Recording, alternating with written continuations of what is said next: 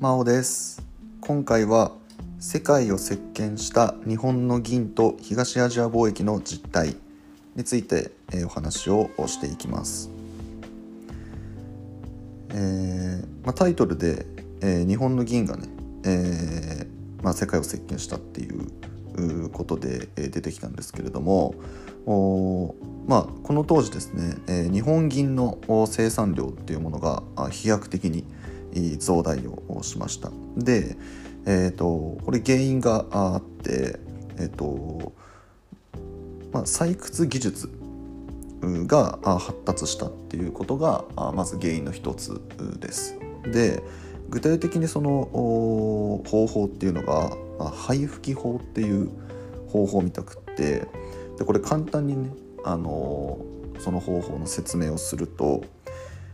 まあ、その銀を採掘するじゃないですかまず。でその採掘したばっかりの銀ってやっぱりこう、まあ、銀以外のこういろんな成分がね、まあ、不純物というかが、まあ、一緒にこう混じってるわけで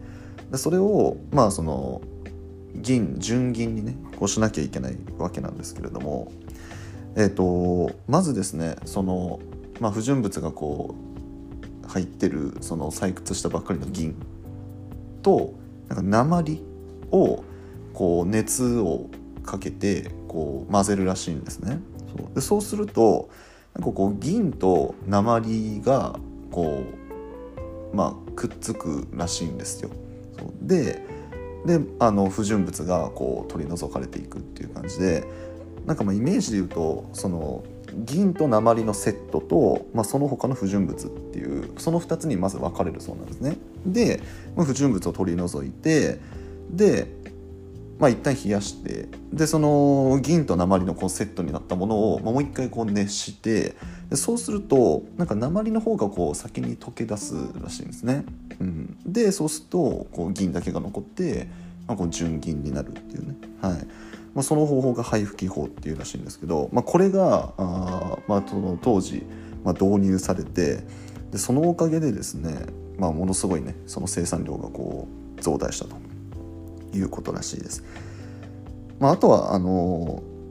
銀山がね、えー、たくさん発達したっていうところも原因の一つです。まあ、例を挙げるとね、えー、石見銀山っていうねあの石に見るで石見って読むあの石見銀山とかがこうすごくね、えー、銀を産出したっていうことで、えーと、この当時はね、えー、有名だったそうです。うん、で、えーと、これすごいのがその世界を席巻したっていうぐらいなので、まあ、ものすごい量だったんですけどあのその日本銀の生産量っていうのがその世界 ごめんなさい世界シェア30%を誇ったそうですね。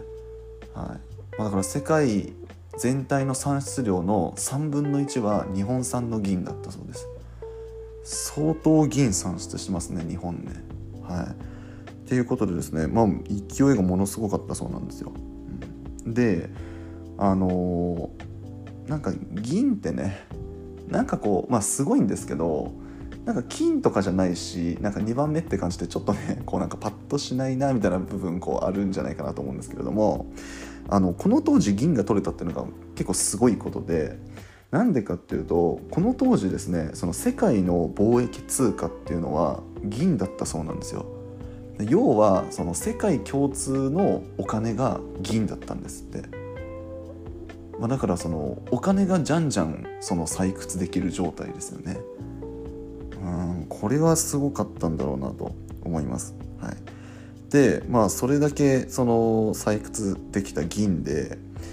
当時日本はですね中国の生糸を、まあ、購入していた輸入していたそうです。はい、なんですけれどもまああのたくさんね銀が取れるのでたくさん生糸を購入はできたんですが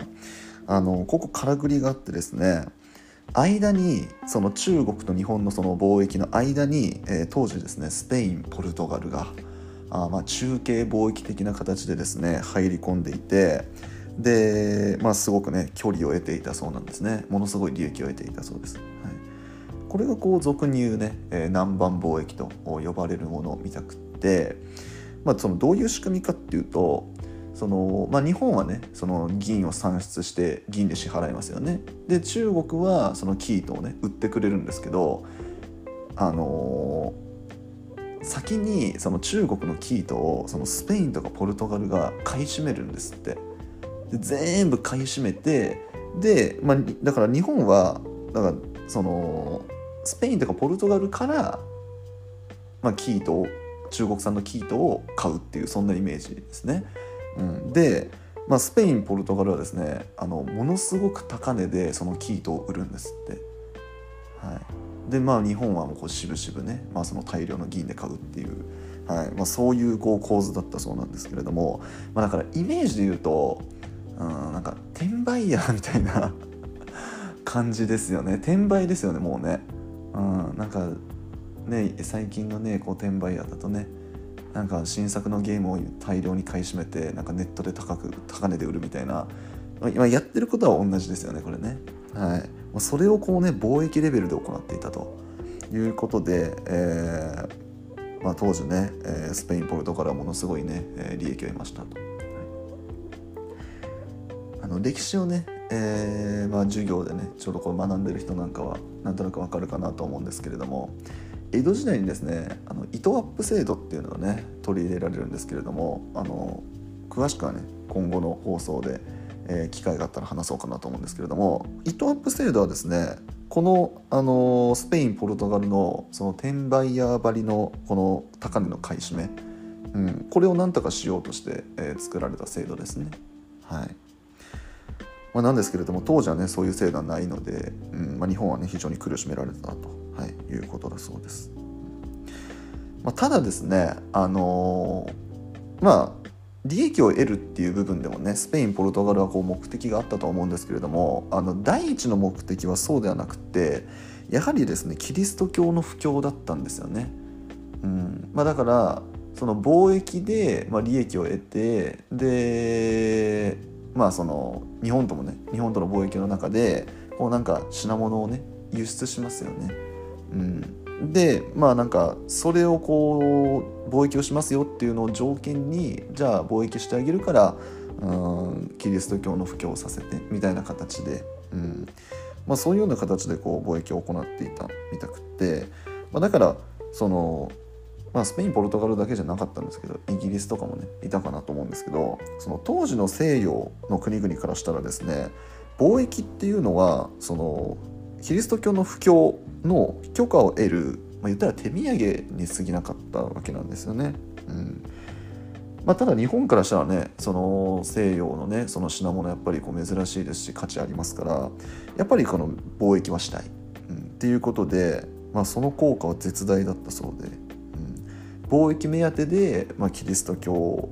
ね、えーまあ、布教いいですよっていうふうに言った大名がたくさんいたみたくって、えー、すごい範囲にねまあ、九州を中心にキリスト教が広がっていきました、はい。まあ、ただこの当時はですね、え秀吉政権なんですけれどもお、まあ、天下統一をね、えー、していく中でやっぱりキリスト教っていうものが妨げになるというふうに考えた秀吉はですね、えー、キリスト教を禁止します。禁教令を出すんですね。ちょうどあの九州を平定した後に、えー、禁教令を出します。はい、でまあその後のね、えー、江戸幕府江戸時代もこの禁教令っていうのがねそのまま受け継がれたということで、まあ、要はその自分たちのねこういうことをキリスト教の人たちが聞いてくれるかなっていう、まあ、不安に思ったっていうね、えー、ところもあったんですかね。うんまあ、あとはあのまあこれはね一つの説にこう過ぎないところがあるんですけれどもあの、まあ、当時そのヨーロッパの国々がそのアジアを植民地化しようとしているみたいなそういうこう噂があったそうで。で、まあ、それにそのキリスト教を利用してるんですよみたいなそういう噂がこうね当時はこう日本に入ってきてたみたくってでそうなるぐらいだったらキリスト教はやっぱり許せませんわっていう形で、まあ、禁教令を出したっていうね、うん、まあいろんな説がありますけど、うん。まあ、そのような形でね、はい、キリスト教は禁止されていったよ